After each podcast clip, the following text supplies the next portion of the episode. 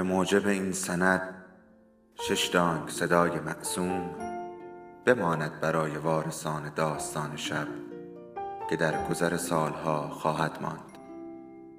ارادتمند داستان شب.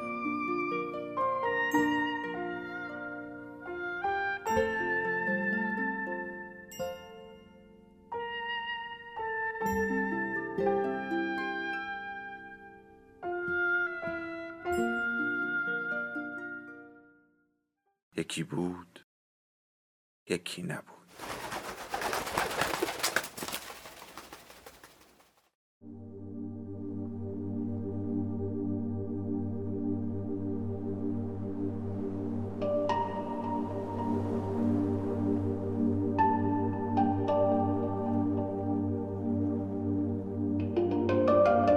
خاطرات آدم و حوا.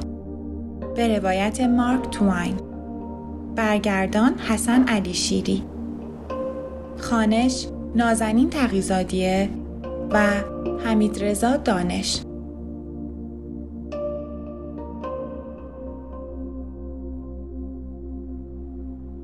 شنبه. سه شنبه هفته پیش فرار کردم و دو روز راه رفتم تا به یه جای خلوت و ساکت رسیدم و خونم و همونجا ساختم. بعدش تا جایی که می‌تونستم رد پاهام و پاک کردم. اما اون منو با کمک حیوانی که رامش کرده و گرگ صداش می‌کنه پیدا کرد. بازم اومد و از اون صداهای ناراحت کننده در آورد و اون آبی که بهش میگشت از چشاش ریخت. مجبور شدم باهاش برگردم. اما هر وقت موقعیت پیش بیاد دوباره فرار می‌کنم. همیشه خودشو درگیر کارهای احمقانه می‌کنه. مثلا سعی می‌کنه بفهمه چرا حیوانایی که بهشون شیر و پلنگ میگه گل و گیاه می‌خورن. در صورتی که دندوناشون نشون میده باید همدیگه رو بخورن.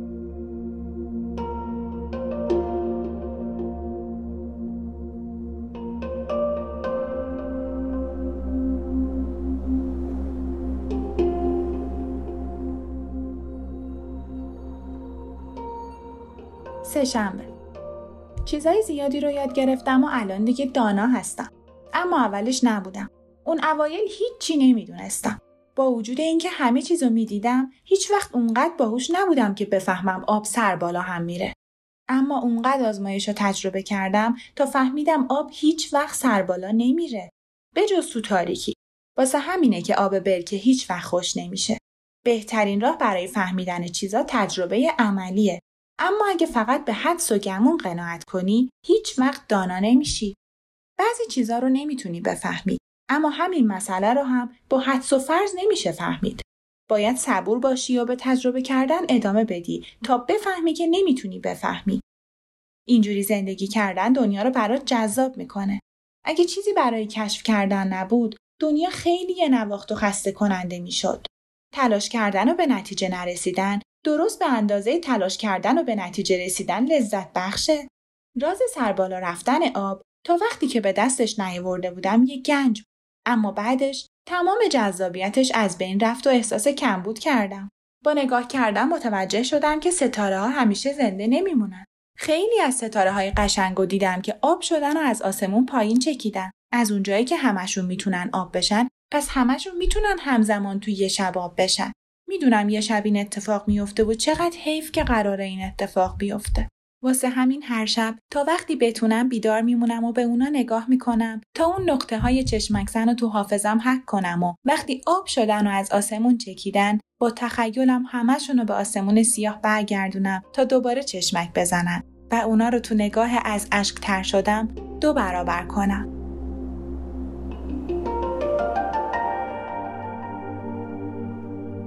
یک شنبه. به هر جون کندنی که بود گذشت. دوشنبه. بالاخره فهمیدم هفته واسه چیه. واسه اینی که وقت داشته باشی تا استراحت کنی و خستگی یک شنبه رو از تن در بیاری. فکر خوبیه نه؟ سه شنبه به من گفت از یک دنده من که از بدنم گرفته شده ساختنش. حرفش یکم مشکوکه. چون همه دنده هم سر جاشونن. در مورد لاشخور به مشکل برخورده. میگه علف بهش نمی‌سازه. میترسه نتونه بزرگش کنه. فکر می‌کنه لاشخور جوری ساخته شده که از گوشت فاسد تغذیه کنه. اما به نظر من لاشخور باید یه جوری و یه چیزایی که بهش میدن کنار بیاد. ما که نمی‌تونیم تمام دنیا رو واسه اون تغییر بدیم. یک شنبه. به هر جون کندنی که بود گذشت. سهشنبه شاید بهتر یادم باشه که اون خیلی کم سن و ساله.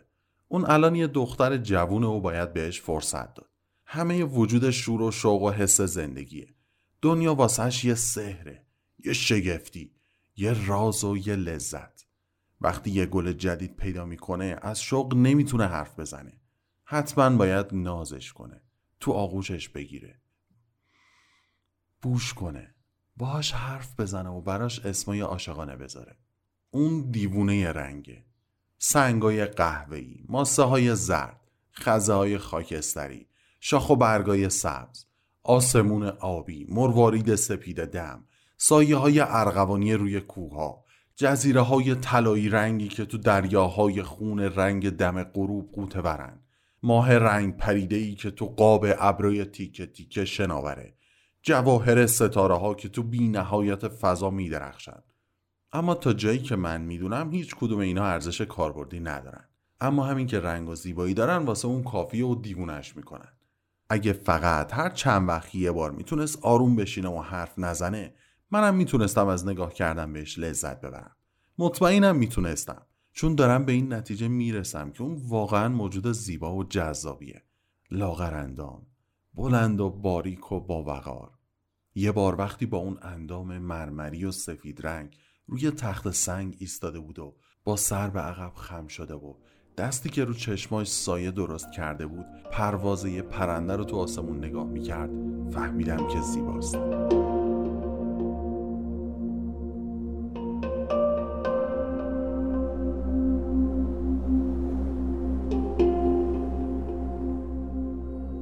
دوشنبه. زیبا بودن شادی آوره آدم هم زیباست. وقتی به موهام گل می‌زنم زیباترم میشم. سه شنبه امروز تو جنگل یه صدایی شنیدیم. دنبالش گشتیم اما نتونستیم پیداش کنیم. آدم می‌گفت قبلا هم این صدا رو شنیده اما با وجود اینکه خیلی نزدیکش بوده هیچ وقت اونو ندیده. واسه همینه مطمئن بود که اون مثل حواست و دیده نمیشه. ازش خواستم هر چی در مورد اون صدا می‌دونه به هم بگه. اما چیز زیادی نمی‌دونست.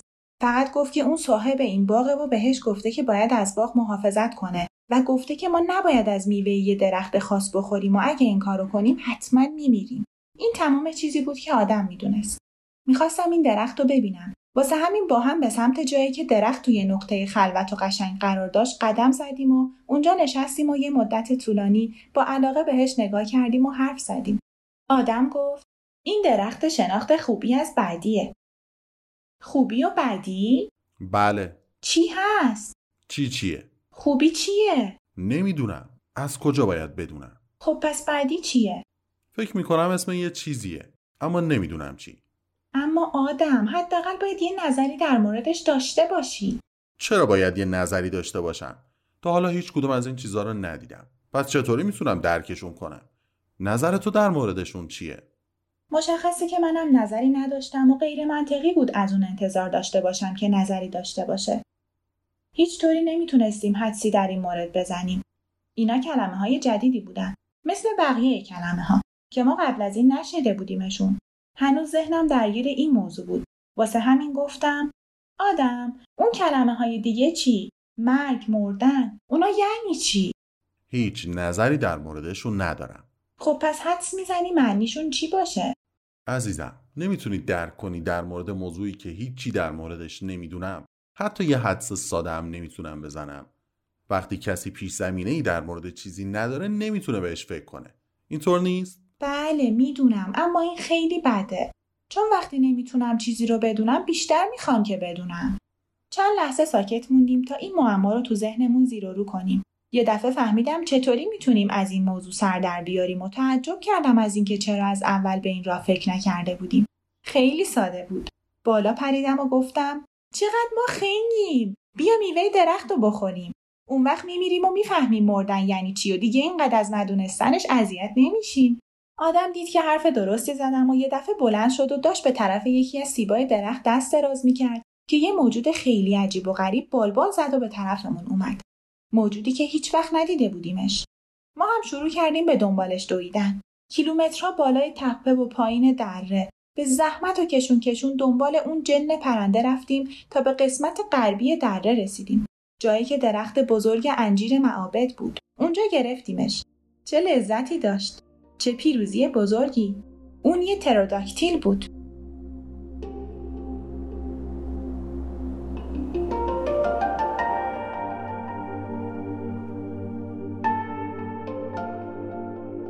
دوشنبه تو دنیا چیزی رو نمی‌شناسم که بهش علاقه من نباشه. مثلا حیوونا که من نسبت بهشون بی تفاوتم اما اون اینطوری نیست.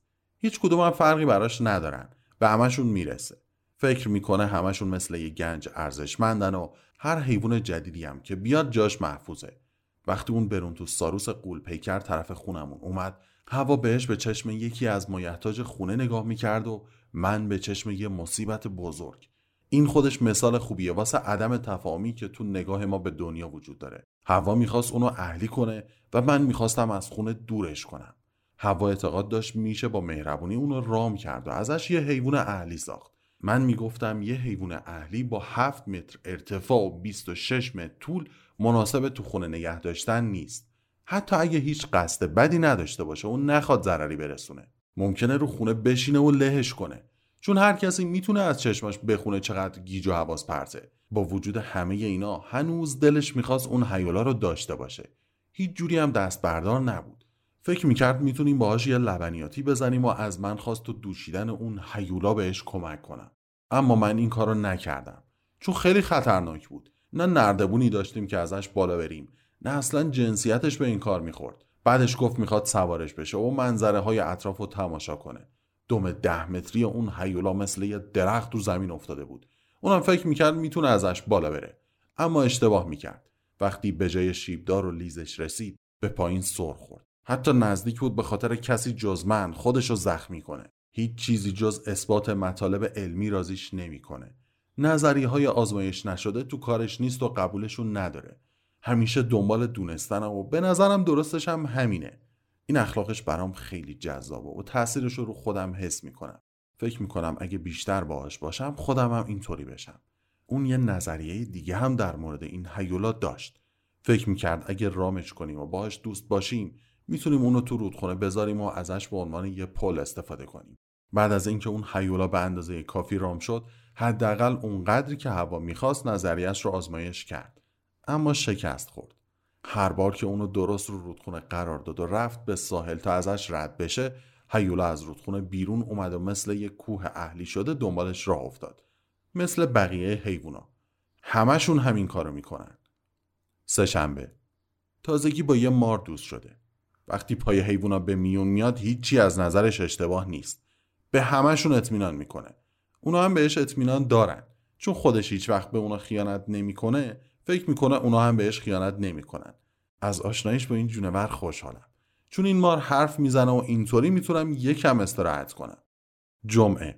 میگه ماره بهش توصیه می‌کنه از میوه اون درخت بخوره. میگه اگه این کارو کنه نتیجهش داناییه.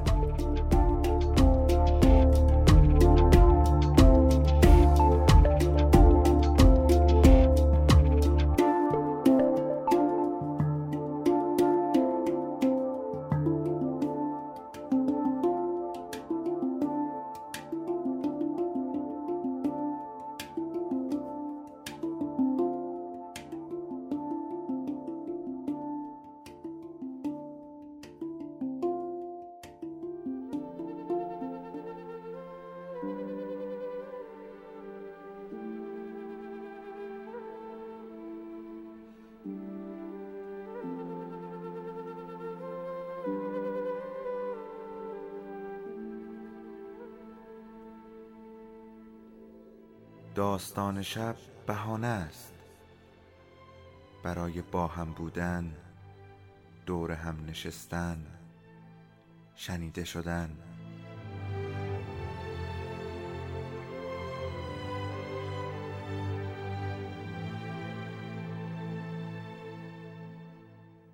صدای افسانه ها رو میشنویم